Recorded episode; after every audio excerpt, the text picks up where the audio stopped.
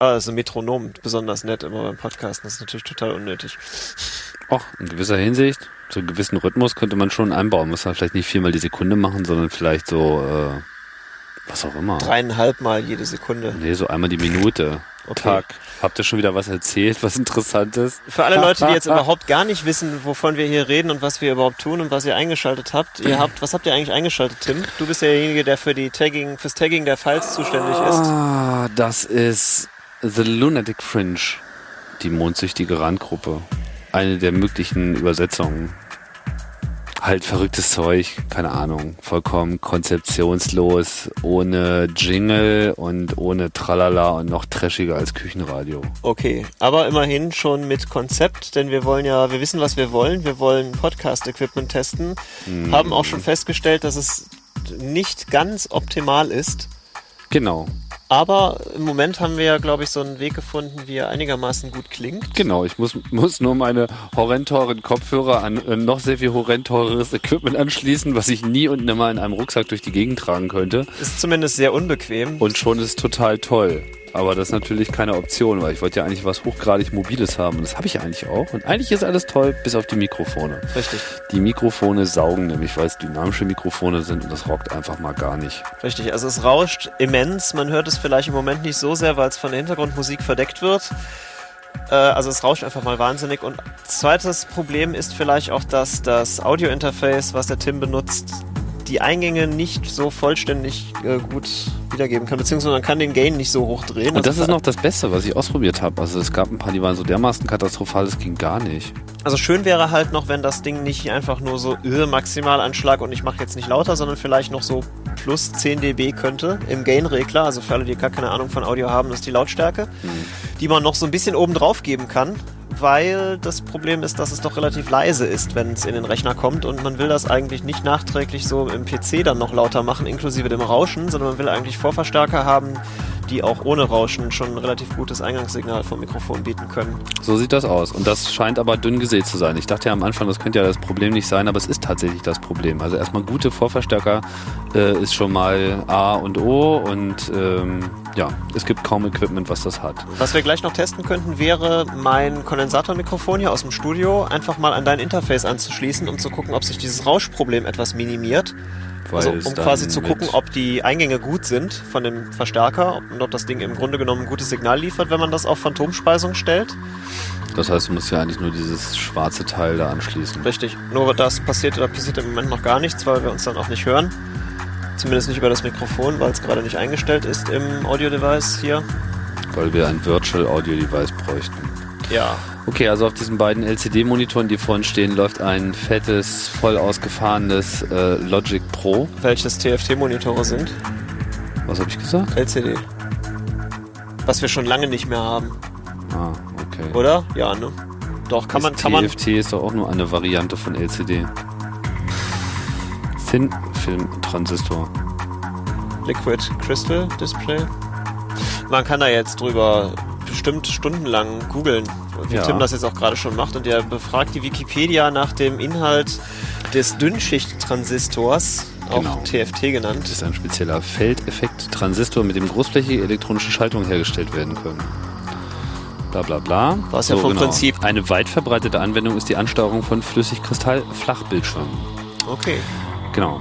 So. Und dann brauchst Was du ja halt, wieder Liquid Crystal heißen würde. Ja, also TFT ist im Prinzip nichts anderes als die zum Einsatz kommende Technik, um eine Aktiv-Matrix-LCD zu haben, im Gegensatz zu den Passiv-Matrix-LCDs, die wir früher hatten, wo halt im Prinzip genau wie beim CRT so ein Screen-Refresh war. Und durch dieses langsame Updaten hat es halt immer diesen wabernden, diese wabernden Updates. Und beim TFT, also beim Aktiv-Matrix, hast du das eben nicht. Gut, Weil aber pro Pixel eben eigene Transistoren, die eben separat geschaltet werden können. Also wir schauen jetzt auf TFTs oder LCDs oder whatever. Und da sind viele Knöpfe drauf. Viele Knöpfe vor allem deshalb, weil, und du, warte mal, dein Tascam ist jetzt über Firewire angeschlossen und du hast da Richtig. echt keine Delays. Wenn ich das bei mir anschließe, dieses Firewire-Device, dann frisst es immer gleich 20% von meiner CPU-Zeit. das ist eigentlich ein bisschen schade, ja.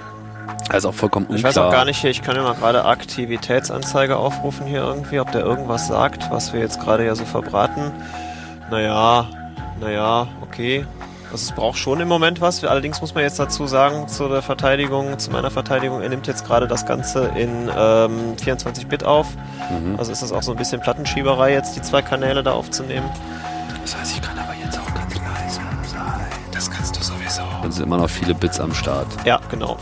Aber du kriegst da irgendwie bedeutend mehr Pegel als ich jetzt, wenn ich das an meinen Teil anschließe, wenn ich so laut rede. Ja, und es ist noch nicht Woran mal Dynamik, ist noch nicht mal dynamisch nachbearbeitet. Also naja, es, es ist halt sind einfach die Vorverstärker. bessere Vorverstärker. Genau. Also was lernen wir? Erste Lektion gelernt. Ja. Kauft euch gute Vorverstärker. Kauft euch gute, ach, ja, aber es ist scheiße teuer, die ganze Nummer. Beziehungsweise kauft euch Kondensatormikrofone, weil Das dynamische Mikrofone ja. sind einfach nicht. Dynamische Mikrofone sind nur dann gut, wenn man was zum Reinschreien braucht, also wenn man auf der Bühne steht oder wenn man irgendwie eh auf der Straße steht und wenn man äh, von vornherein einen großen Unterschied zwischen dem Gesprochenen und dem ganzen Umfeld braucht. Also wenn man in so einer Menschenmasse steht und Leute interviewt, ist ein dynamisches Mikrofon extrem von Vorteil, weil direkt reinplappern ist kein Problem. Aber du hast Richtig. halt immer das Umfeld drumherum, was du eben möglichst ausblenden möchtest, da ist es prima.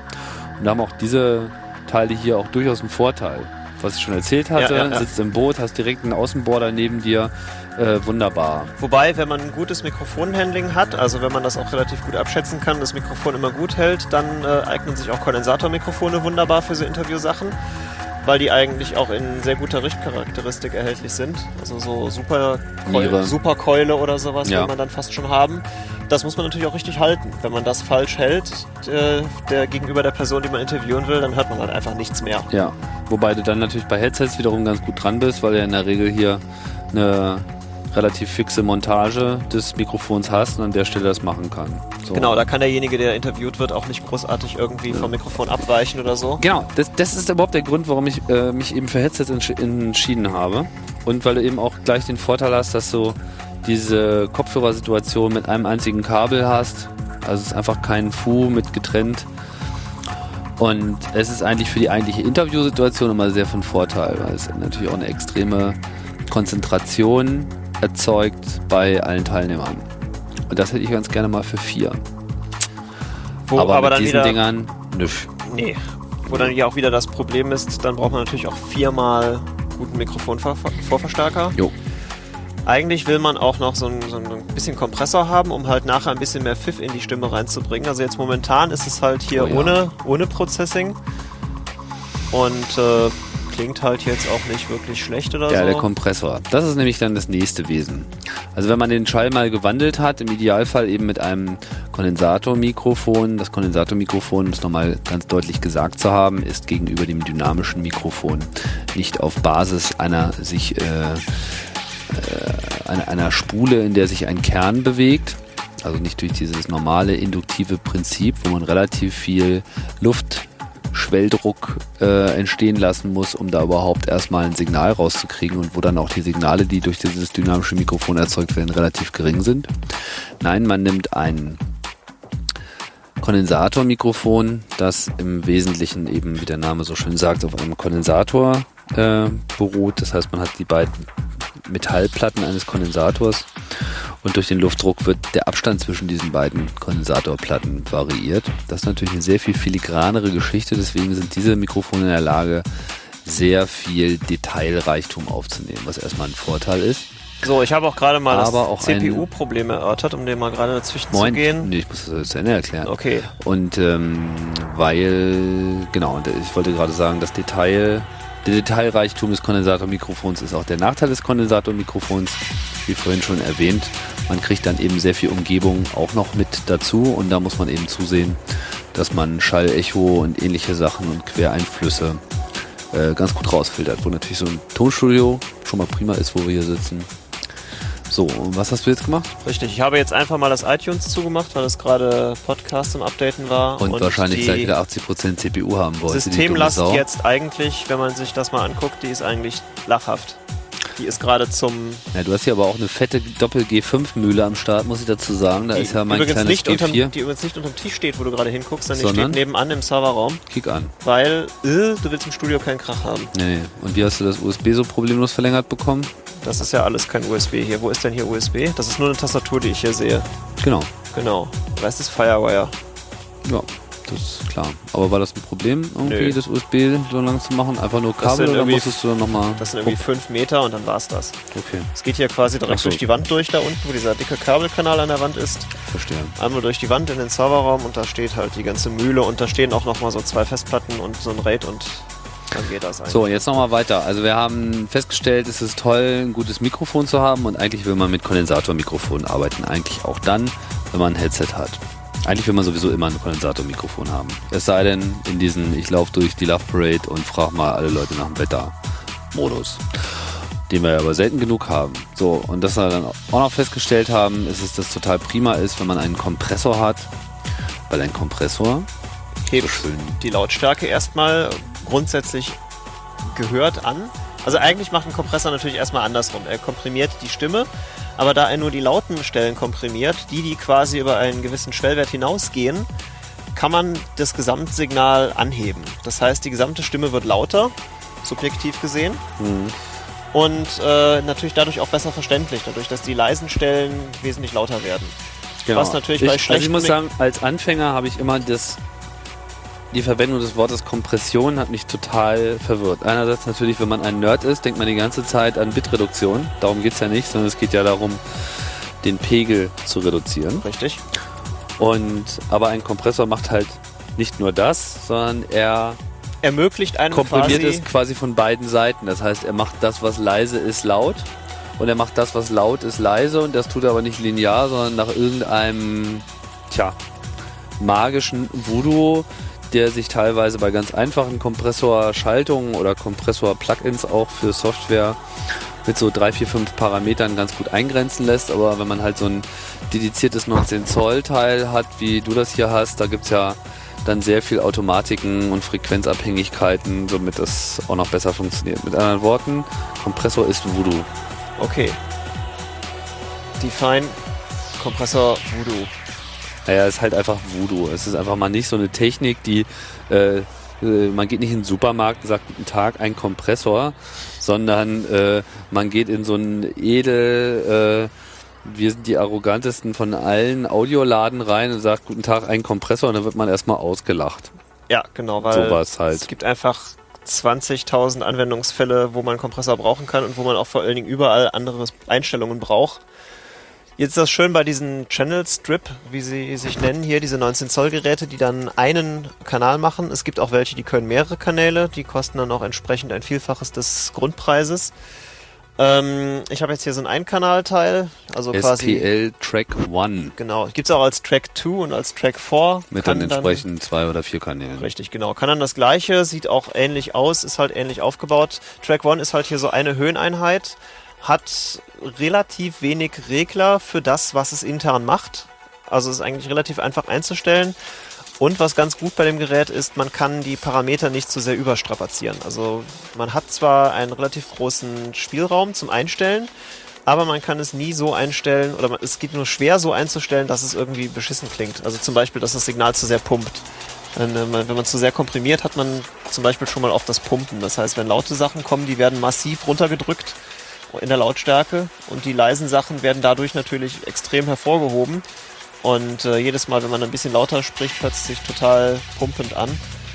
Das schafft man hier also nicht so leicht. Also selbst mit vollen Kompressionseinstellungen hier geht das noch relativ gut. Ich kann ja mal gerade den Kompressor was hochdrehen hier und das Make-up hinterher weg. Also das wäre jetzt zum Beispiel so ein Setup. Du bist da was- dran angeschlossen, Ich bin da jetzt genau. beide? Nee, nee, meiner ist jetzt nur daran angeschlossen. Das wäre jetzt hier so ein Setup, was also schon ziemlich bedenklich ist. Man hört das jetzt hier, wenn ich ganz leise rede, dann bin ich auch relativ laut schon. Und man hört auch jedes Einatmen und jedes Schmatzen jetzt mittlerweile. Und wenn ich halt laut rede, dann wird es halt extrem komprimiert.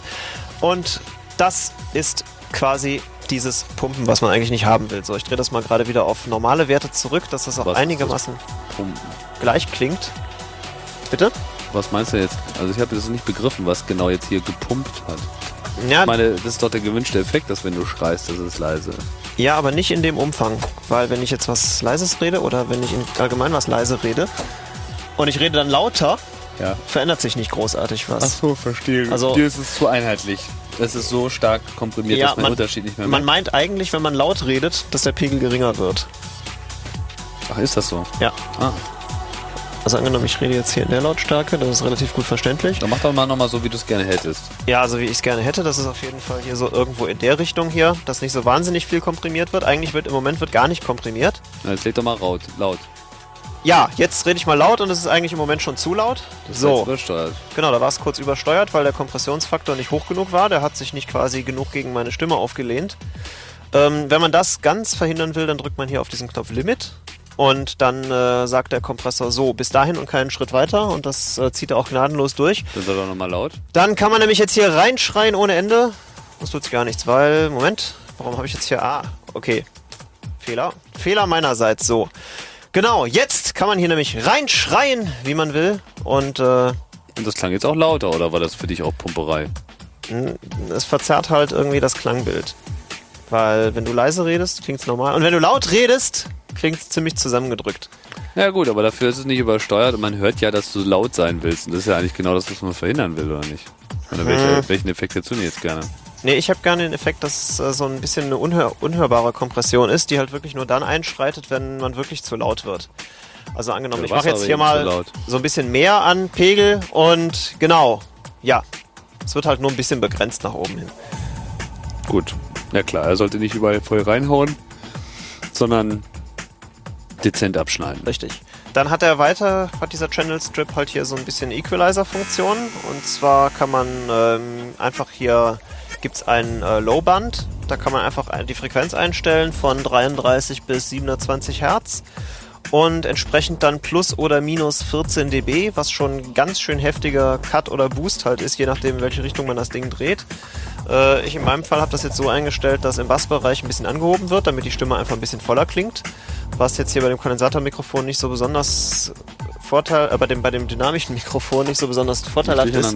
Weil wenn ich nämlich hier am Kopfhörer irgendwie rummanipuliere, hört man es sofort auf dem Signal irgendwie und es, es bumpert ganz doll, Mhm. was eigentlich auch Bei mir so auch. genau. Pumper, pumper. Der Hörer steigt jetzt aus, mental, und denkt sich, was geht denn hier? Genau. Muss ich mal hier kurz mein Kabel um dich herum Wo willst du denn hin? führen. Ich will dir noch einen Keks klauen. Okay. Bist du auch noch ein? Ja, Wir haben hier die Original äh, Brasilien ist ausgeschieden Feierkekse. Richtig. Es war nämlich gerade eben Fußball. Tolle Party. Richtig. Super. Der ehemalige Weltmeister und Ich finde, Frankreich ist genau der richtige Finalpartner für Deutschland. ja, Deutschland, Da kann die sich die Frankreich. deutsch-französische Freundschaft mal aufs Neue beweisen.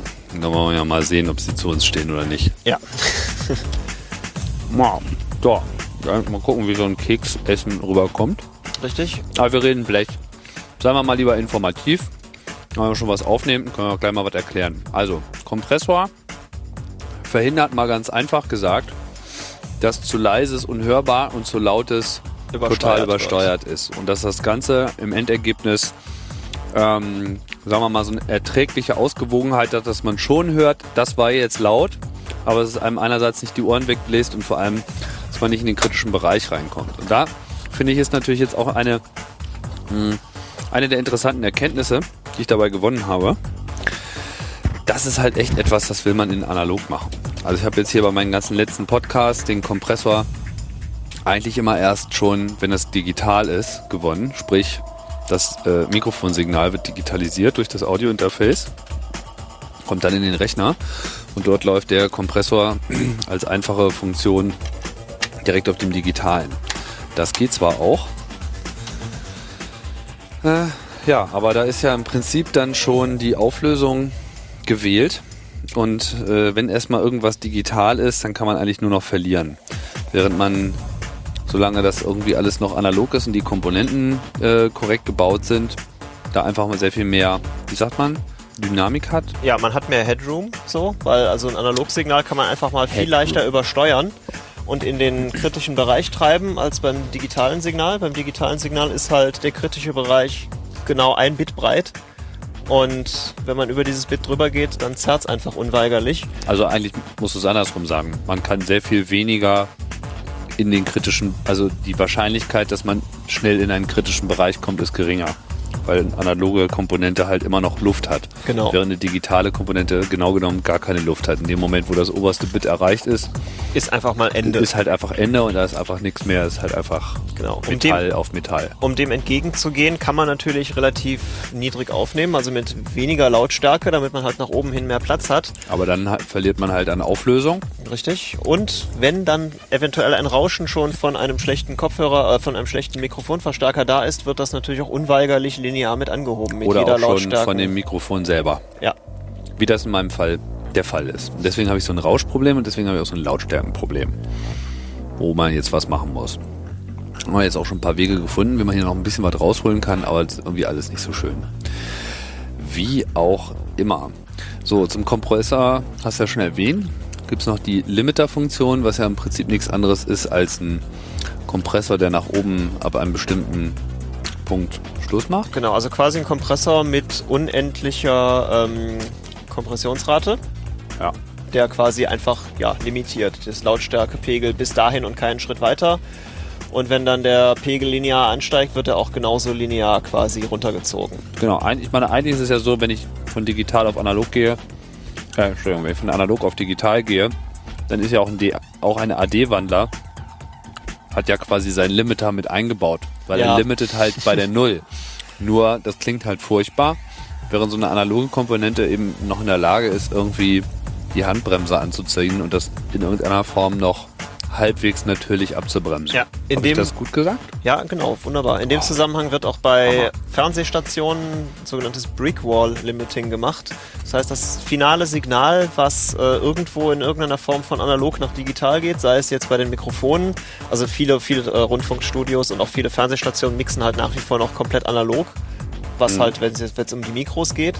Und irgendwo gibt dann, gibt's dann halt einen analogen Übergang ins Digitale rein, in den Encoder, der dann entsprechend das Videobild und Audio zusammenschmeißt und Aber erst, wenn die schlimmen Sachen getan sind. Genau, da gibt es auf jeden Fall davor noch ein Brickwall Limiting, der sagt 0 dB und aber sowas von keinen, kein dBchen mehr, denn danach, äh, schaltet, ist digital. schaltet im Zweifelsfall der Fernseher ab oder die Lautsprecher gehen kaputt, wenn man das auf Genau, das entsprechende... ist nämlich auch ein Schutz für die, für die AD-Wandler. Oder für alle, für alle, ja doch, eigentlich Auch- nur für den Wandler. auch, für- auch für die es ja- Ausgabegeräte. Angenommen, dir zerrt der Eingang schon. Also angenommen, du bekommst ein Fernsehsignal schon verzerrt. Und das Fernsehsignal gibst du jetzt in entsprechender Lautstärke auf eine dicke Beschallungsanlage. Wenn die Beschallungsanlage auf einmal Rechtecksignal machen muss, dann kann das schon mal sein, dass du damit so Membranweitschießen betreibst. Oh, und dann hat man sozusagen dann die Gäste der Veranstaltung auch gleich noch mit auf dem Gewissen. Richtig. Wow. Das muss nicht unbedingt sein, deshalb machen halt so ganzen Fernsehstationen äh, Brickwall Limiting. Im Gegensatz zum Radio, die machen es nicht. Die machen halt eher so eine normale Dynamikbearbeitung mit dem Programm. Allerdings ist ja ähm, Radioprogramm auch mehr geprägt, also jetzt, wenn man nicht jetzt gerade Deutschlandradio oder sowas nimmt, ist ja das normale Radioprogramm geprägt von Musik mit halt Sprache zwischendurch. Und äh, im Fernsehen ist es ja eher so, bei Spielfilmen oder so, ist ja, Hört man das jetzt eigentlich, wenn ich mal einen Keks esse? ich glaube total. Hm, Also hm, ihr seid mittendrin. Richtig lecker Kekse hier mit Ah. Schokoladenstreusel drin. Von äh, einer Supermarktkette, die in Nord und Süd geteilt ist. Hm, toll. Ähm, jetzt können wir auch gleich noch den DSer erklären, weil der passt natürlich auch noch mit in diese Stufe rein. Ist ja auch ein bisschen so ein Abfallprodukt von dieser ganzen analogen Schaltetechnik. Genau. Also Kompressor-Limiter ist schon sehr verwandt und der DSer auch. Was macht der genau? Der erkennt quasi die Zischlaute, also Zich, Zischlaute, sowas jetzt, was ich jetzt hier gerade mache und was in den S drin ist und ähm, auch so in? T, T, T. Äh, das macht er mit einem Bandpassfilter. Der eine spezielle Frequenz. Genau, also quasi äh, er schneidet die Bässe weg und die Höhen weg und das, was dazwischen stehen bleibt, ist genau dieser spezifische Frequenzbereich, wo halt Zischlaute auftreten. Und wenn jetzt in diesem Bandpassfilter der Pegel über einen gewissen Wert steigt, Dann ist das ein S. dann ist das ein S. Aber und ist das bei jedem immer dieselbe Frequenz? Nein, deshalb haben diese Geräte einen adaptiven Bandpass, der sich auf das Eingangssignal anpasst. Ähm, wie das im Einzelnen funktioniert, keine Ahnung. Wildes Fu, Also in gewisser Hinsicht interpretieren sie in analog meine Stimme genau, und kriegen irgendwie raus, also der Typ müsste eigentlich mal sein S an der Stelle haben. richtig. Okay. Dementsprechend wird das dann auch halt erkannt von dem Fancy. Gerät. Und ein entsprechender Notch-Filter, das heißt also ein, ein umgekehrter, also ein Equalizer, der an einer bestimmten Frequenzstelle massiv den Pegel runterzieht, In dem Fall halt genau an der Stelle, wo er es S erkannt hat. Und damit lässt sich halt so Zischen und sowas Ja, halt das ist massiv schon echt- verringern. Echt eine geile Komponente. Also ich habe jetzt äh, gesehen, es gibt halt so eine Geräte, also Kompressor und da weiß ich jetzt nicht so ganz genau, was da noch mit drin war, ob die auch mit DSer und Limit, also Limiter wird wahrscheinlich drin gewesen sein. Gibt es halt auch schon irgendwie in klein, so für portabel. Wäre durchaus mal interessant, das auszuprobieren. Was ich ja hier auch noch bemerkenswert finde, ist, dass die ganze Kompressionseinstellung ja eine Multiband-Kompression ist. Das heißt, er teilt äh, den zu bearbeitenden Frequenzbereich in vier Bänder auf. Das heißt, man definiert drei Trennfrequenzen. Und äh, sehe ich das richtig? Mm, Ja, in dem Fall nicht ganz. Eigentlich ist das hier. Also man hat eigentlich ein, ein, ein Lowband für den Bassbereich, wo man eine, eine Grundfrequenz festlegen kann und äh, plus minus 14 dB, wie ich das vorhin schon sagte. Allerdings ist jetzt diese Flankensteilheit, das heißt, wie breit ist der Bassfilter um die eingestellte Frequenz rum, auch wieder in dem Fall abhängig vom Frequenzbereich. Also wenn man jetzt in den Bassbereich geht, dann ist der Bereich, der bearbeitet wird, wesentlich größer äh, als wenn man jetzt in den Hochtonbereich geht. Ich kann das mal gerade machen. Ich drehe jetzt einfach mal die Frequenz hier hoch und gehe mal plus 14 dB. Dann hört man das. Es wird nur relativ wenig an der passenden Frequenz angehoben. Deswegen, deswegen, wenn ich in den Bassbereich reingehe, ist der Bereich breiter, der angehoben wird. Hört man das daran, dass es jetzt nicht so stark, also nicht so hart klingt, Ja. die Anhebung. Das Ja. es wird jetzt nicht nur irgendwie, sagen wir mal, plus minus 20 Hertz was zeigt angehoben. er jetzt? Zeig doch mal, was er genau zeigt. Zeigt es auf 37, 37 irgendwas? dB. Und als du den eben Sagen wir mal, Richtung sagen wir mal gedreht hast? 42 dB, äh, 42 äh, Hertz haben wir jetzt als Grundfrequenz und plus 14 dB ist jetzt wahrscheinlich ein sehr breiter Filter, der plus minus, sagen wir mal, naja, sagen wir mal plus minus 20 Hertz oder sowas anhebt. Und wenn ich jetzt hier nach oben schiebe, so in den 600er Bereich zum Beispiel, oder 700, kann man davon ausgehen, dass es jetzt fast nur noch der 700er Bereich ist, plus minus ein paar Hertz jetzt halt ein sehr schmalbandiger Filter, weil Ja. Eigentlich will man in so einem Bereich nicht groß anheben, weil wenn, dann ist das bloß, um irgendwie eine Stimme etwas transparenter oder klarer zu machen oder um halt störende Frequenzen rauszunehmen. Aber Also ich auch so benutze jetzt. Tritt und Trittschall und so eine Geschichten. Gut, das, das kann man noch hier durch ein, das, das Rauschen, was ihr hört, ist irgendwann ein T-Shirt, was hier gerade ans Mikrofon gekommen ist, ist nicht etwa irgendwie eine Einstellungssache. Rein mechanisches Problem. Ähm, für den Trittschall zu Ein kompensieren, gibt es hier noch einen Schalter dran, um eine Bassabsenkung zu machen. Also hier einfach Knöpfchen drücken und er schneidet alles unterhalb von 30 Hertz weg. So, sag mal was unter 30 Hertz. Ja, ich sag mal, was unter 30 Hertz. Ja, also man hört jetzt nicht wirklich einen Unterschied. aber es macht dann einen Unterschied, wenn ich zum Beispiel auf den Kopfhörer klopfe hier. Eins. So, machen wir mal, machen wir mal so hier. Und jetzt schalte ich mal an. Na, okay, Kein man, man hört es man hört's jetzt im Moment nicht. Es ist auf jeden Fall, bei Headsets macht sich wahrscheinlich nicht so sehr bemerkbar, aber wo es sich bemerkbar macht, ist bei normalen Kondensatormikrofonen, bei Großmembran-Kondensatormikrofonen, die Wenn in man so, so, am Tisch hat und jemand klopft auf den Tisch. richtig, genau, die in so Angeln drin hängen oder die stehen Mhm. auf dem Boden angenommen und man, man trampelt jetzt auf dem Holzboden rum, der dann auch noch wackelt. Halt für den niederfrequenten Bereich. Dafür So. ist das ganz gut. Das heißt, das will man eigentlich alles in analog haben. Und eigentlich wäre es cool als Podcasting-Equipment, dass man ein Audio-Interface hat, was nicht nur einen Eingang hat für ein Kondensatormikrofon, sondern was im Prinzip ein Kompressor in analog, zumindest mit so einer, muss ja nicht so eine aufwendige Bedienung sein wie hier, aber das ist zumindest so, eine, so, ein- so ein halbwegs, zumindest mit einem Drehregler in irgendeiner Form äh, parametrisierbaren äh, Kompressor mit drin hat, weil dann eben das digitalisierte Signal, was da rauskommt, einfach schon mal befreit ist. Trotzdem, die ganze Software hier, auch Garagenband und äh, sicherlich auch dein Logic haben natürlich solche Möglichkeiten, Kompressoren auch in Software nachzubilden. Was sind da so deine Erfahrungen damit? Ähm, also ich mache meistens, wenn ich irgendwelche Musikproduktionen mache mit irgendwelchen Gesang, versuche ich immer den Großteil der Pegelunterschiede analog auszugleichen. Das heißt, hier an meinem Track One wird dann erstmal so das, die grobe Grundkompression gemacht. Nicht zu hart, weil man will der Stimme ja Freiraum lassen. Im Gegensatz hierzu bei so Talk-Sachen will man halt schon die Stimme relativ kompakt haben. Auch bei Jingles will man die Stimme relativ kompakt haben. Aber natürlich nicht bei irgendwelchen Gesängen oder sowas. Es sei denn, man macht jetzt hier so eine knallharte Dance-Produktion, die man absolut vor die Wand fahren will, mit vom, vom Sound her, wo irgendwie Ja, ja, ja. Druck, ne? Weißt du, Druck, genau. Aber wenn man durchschnittliche, gute Musik machen will, dann braucht man halt Dynamik in der Stimme. Die will man nicht kaputt machen. Aber man will auf der anderen Seite auch einen entsprechenden Lautstärkepegel erreichen, damit man was hat, was man bearbeiten kann. Man will ja nicht irgendwo bei minus 40 dB rumkrunkeln und dann nachher kein Signal zum Bearbeiten haben und den Rauschabstand damit noch mehr minimieren. sondern Ja. man will ja guten Pegel haben.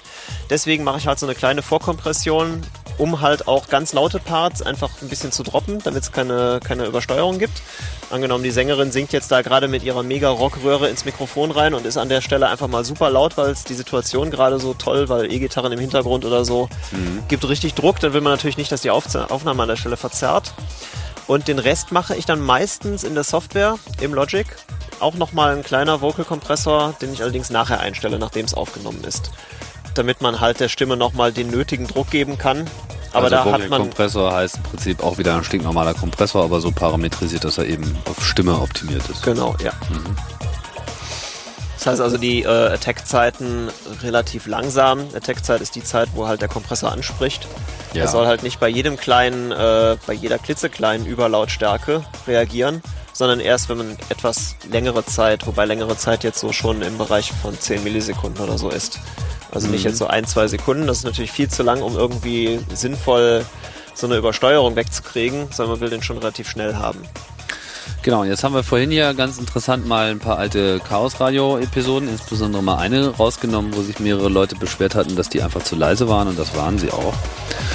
Und wir sind jetzt hier noch nicht so ganz abgeschlossen damit, aber was schon mal geholfen hat, war äh, auf das Endmix-Ergebnis nochmal so einen Multiband-Kompressor draufzuwerfen, natürlich dann jetzt hier in Software und den so zu tunen, dass er eben einerseits die leisen Stellen rausgenommen hat und andererseits auch wenig gegen ja, kleine Störer, äh, wie zum Beispiel so Schmatzlaute, so, so eine Geschichten. Ja, ich darf auch nicht mit dem Mikrofon gegen mein T-Shirt kommen. Ähm, und äh, was war noch das andere? Ach ja, genau, und auch solche Klicks in der Musik, die natürlich dann immer solche Spikes erzeugen, also so besonders laute Stellen, obwohl sie eigentlich gar nicht als laut so wahrgenommen werden, weil sie viel zu kurz sind. Und wenn der Kompressor die übersieht, also nicht abdämmt, äh, nicht, nicht runterdrückt, dann hat das natürlich die unangenehme Auswirkung, dass diese Stellen sehr laut sind im Verhältnis zu allem anderen und wenn man dann das Ganze normalisiert, also mit anderen Worten auf den maximal möglichen Wert hochdehnt, In dem Fall 0 dB zum Beispiel bei 16 Bit, dann werden halt alle 16 Bits ausgenutzt. Genau, aber wenn dann halt ein so ein kleiner Schmatzer dabei ist, innerhalb einer Stunde Talk, der super laut ist, dann bleibt halt alles total leise. Genau, weil der gibt dann die maximale Lautstärke an und das will man halt eigentlich nicht. Genau, und jetzt haben wir gerade das Experiment gemacht, diesen Attack-Wert, den du gerade angesprochen hast, von dem Kompressor so niedrig zu machen, dass Dass er auch dieses Schnalzen oder ganz kurze Laute nur mitbekommt. Also genau, so. jetzt muss ich die Datei hier nochmal in, äh, in meiner Soundtrack Pro Applikation öffnen. Jetzt bin ich mal gespannt, ob es geklappt hat. Auf jeden Fall sind die Dateien hier alle schön groß. Wow, ich habe nur noch 600 Megabyte frei. Na Hammer, das wird ja ein Fest. Ich glaube, ich kann hier mal eine Version kann ich mal wegschmeißen hier. Die hier. Weg damit. Oh Mann, Festplattenplatz ist auch echt Mangelware, wie man es dreht. Ja, egal wie viel man hat, man hat immer Das zu ist wenig. Immer zu wenig. Aber ich kann echt sagen, als Podcaster ist man einfach unter 20 Gigabyte freien Plattenplatz echt aufgeschmissen. So. Und ich kann ja sagen, für Studiosachen und ähm, Musikaufnahmen ist man einfach mal unter 100 Gigabyte. Geht einfach nicht. ja. So. ja Grob. Also man kann Caches sagen, Rohdaten, Rohdaten an so einem 2 Minuten 30 Projekt oder an einem, sagen wir mal, einem 3 Minuten 20 Projekt oder so, nicht unter 50 Gigabyte. So. Hammer.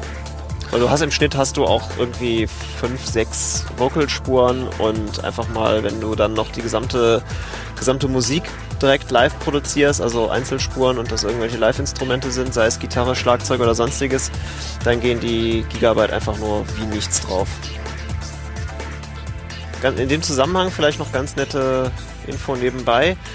Wenn mal einer auf die Idee gekommen ist, seinen äh, Plattenplatz, was bei Macintosh ja sowieso nicht so gefährlich ist, aber allgemein seinen Plattenplatz zu defragmentieren und man hat vorher Multitrack-Audioaufnahmen gemacht.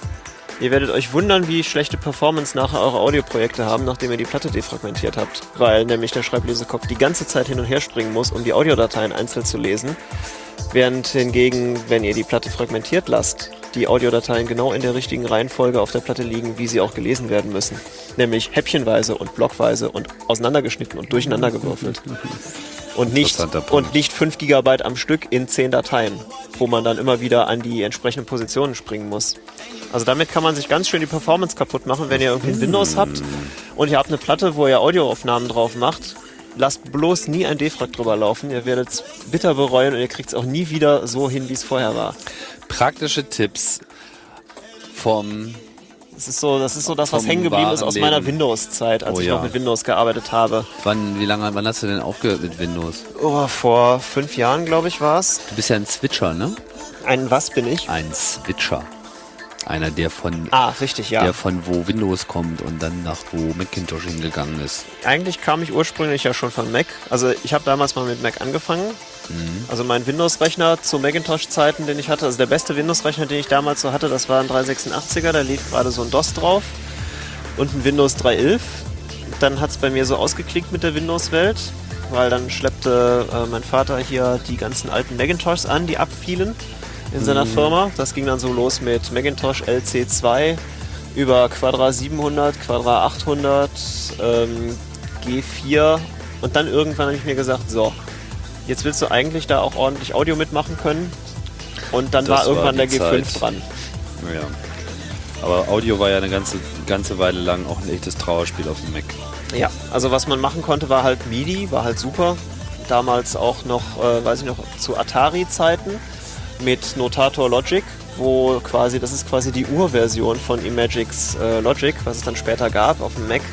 Notator Logic, quasi die, die Urversion, konnte auch nur MIDI, Audio nur über Umwege mit externen Interfaces, die halt Speicher hatten und irgendwie den Kram sampleten und abspielen konnten.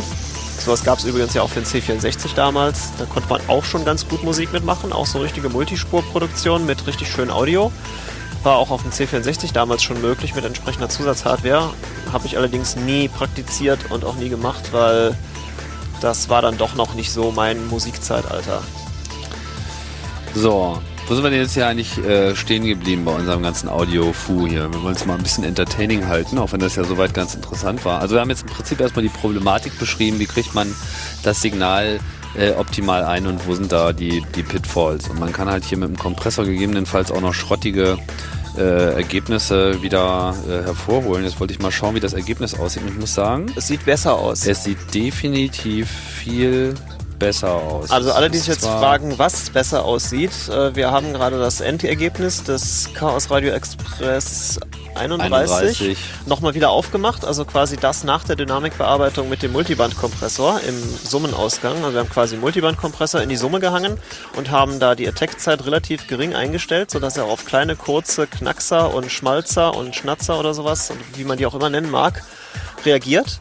Und ähm, man muss sagen, das Gesamtausgangssignal, die Gesamtlautstärke, die wir jetzt hier im Wave-Editor sehen, ist wesentlich gestiegen. Also man kann jetzt hier mal gucken, das ist jetzt so im Schnitt, würde ich sagen, liegt bei 60 Prozent von der Lautstärke her, Ja, von der, von der Amplitude gesehen. Also er ist ja noch nicht hier auf dem Maximum. Irgendwo muss ja, das ist ja normalisiert Also da kommt bestimmt noch irgendwas ganz Furchtbares am Ende. Okay. Und am Anfang ist es halt die Ist Musik. es, ist es noch nicht, ist es schon normalisiert? Auf 0 dB bist du sicher? Ja, das ist zumindest das, was ich dem live gesagt habe. Okay. Gut, dann warten wir nochmal, dann muss dann noch irgendwo gleich was ganz Lautes kommen. Aber es ist auf jeden Fall schon mal sehr angenehm, dass es etwas lauter ist. Wenn man vorher sah, dass da die, die, die Nutzung der Lautstärke so bei 25% maximal oder 30% maximal Ja, lag, das war ganz furchtbar. sind wir jetzt irgendwie so im Schnitt bei 55 bis 60% angelangt von der Genau. Ausnutzung, was die Bits angeht und von der Lautstärke, von der so, gesehenen Average-Lautstärke, wenn man da so mal drüber peilt über die Spitzen. Genau, also was ich jetzt gelernt habe, ist, erstes Problem ist, Mikrofon zu nah am Mund heißt im Prinzip zu viel Gefahr durch äh, Schnalzer, Oder Windgeräusche hier. Schmatzer oder so eine Geschichten. Und das geht einfach mal extrem auf die Peaks. Außerdem ähm, sollte man nochmal das Gesamtergebnis auch nochmal komprimieren. Da bin ich mal gespannt, wie das hier meine CPU frisst, weil wenn das Teil hier in Realtime zwei, zwei Tracks aufnimmt, mit den ganzen Kompressorschaltungen noch äh, live dazu, dann ist das auf jeden Fall schon ziemlich heftig. Und die Büchse ist immer schon ganz schön am Schwitzen. Fresse. Das ist nur Audio. Naja. Tja, mit DSP-Chips wäre das nicht passiert. Hm. Die, denen kann man entsprechend sagen, was sie tun sollen. Die können das auch. Aber äh, richtig günstige Versionen und vor allen Dingen, die auch in jedem Programm funktionieren, gibt es halt leider da noch nicht so ganz. Gibt zwar diese von einer Firma, es gibt so ein Firewire-Gerät zum Dranstecken, DSP-Leistung über Firewire quasi. Ist das sinnvoll? Es ist dann sinnvoll, wenn man irgendwie auf dem Mac halt so Core-Audio-Plugins benutzt. Die werden dann halt nicht in der CPU gerechnet, sondern die werden dann halt auf dem Firewire-Device gerechnet. Da macht sicherlich Sinn. Aber ähm, Okay, in Anbetracht der Lage, dass man auch so hier Drittanbieter-Software und so ein Open-Source-Kram verwenden will, die nicht unbedingt alles in Core-Audio machen, ist das natürlich eine recht sinnlose Investition. Also Ja gut, für, meine, für professionelle Audio-Software macht Audiokram- Sinn. Ah, jetzt guck dir das mal an hier. Das sieht ja aus, als ob der das irgendwie... Rätsel über Rätsel. Wo ist denn da der Peak? Ups. Ah, Das ist nicht toll, dieses Soundtrack. So, ist hier ganz am Anfang was? Oder bilde ich mir das nur ein? Wir suchen jetzt hier gerade den Peak. Gibt's bei dir, ähm, markier, eine markier mal alles und sag mal, er soll dir mal den Peak finden. Okay, wir geht, das geht mal bestimmt. alles. Geh mal Process. Düm. Hier sehe ich nichts in der Richtung. Dann geh mal einfach auf Normalize View vielleicht. unter, unter Process. Geh mal einfach auf, auf Process, Normalize. Da kommt ja noch ein Nachdialog. So, jetzt analysiert er gerade erstmal, wo die lauteste Stelle ist. Das dauert jetzt mit Sicherheit ein paar Minuten. Ah, da ist er ein bisschen mit beschäftigt. Die Datei ist nämlich auch ein Gigabyte groß.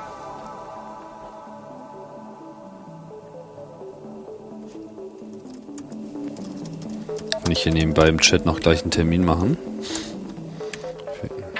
Ist doch gerade eine schöne Stelle. Das wird zwar, das wird dann, das, ist, das wird dann zwar kein Podcast, leider. Ach ja, ich habe ja noch so viele schöne Themen auf Halde. Die müssen jetzt alle mal zum Zug kommen. Aber dazu brauche ich mal verdammt nochmal endlich zuverlässig arbeitendes Equipment. Anyway, nicht rumheulen, sondern die Frage ist, können wir jetzt hier noch was Sinnvolles vermitteln? Ähm, Tim schaut gerade fassungslos in, in das Durcheinander hinter seinem Laptop. Verursacht durch mein Studio-Setup. Ja, das ist ein bisschen durcheinander, aber das, das, das, das, das schockt mich nicht, weil die Kerntechnik scheint ja hier alle ganz, ganz gut äh, organisiert zu sein. Nö, mir fällt jetzt gerade nichts ein. Also eigentlich können wir jetzt hier auch mal Schluss machen. Genau. Was meinst du, sonst ist das wieder alles so elend lang und die Leute fragen sich, warum hören sie denn sich sowas überhaupt an? Warum hört ihr euch sowas überhaupt an? Richtig, das. Weil es ja vielleicht interessant. Genau. Also. Eine Stunde 45 Nein, ungefähr. wir haben jetzt schon 42 Minuten geredet. Eine Stunde 42. Oder haben wir jetzt Nee, 42? 42 Minuten Okay, geredet. Dann richtig. können wir bei 42, 23 Schluss machen. Das Richtig. ist jetzt. Genau. Wir wünschen euch einen schönen was auch immer. Genau, genau das wünschen wir euch. Und Ah, jetzt haben wir es verpasst. podcastet. Ah, wir haben es verpasst. Genau, Mist. podcastet trotzdem. Ist auch egal.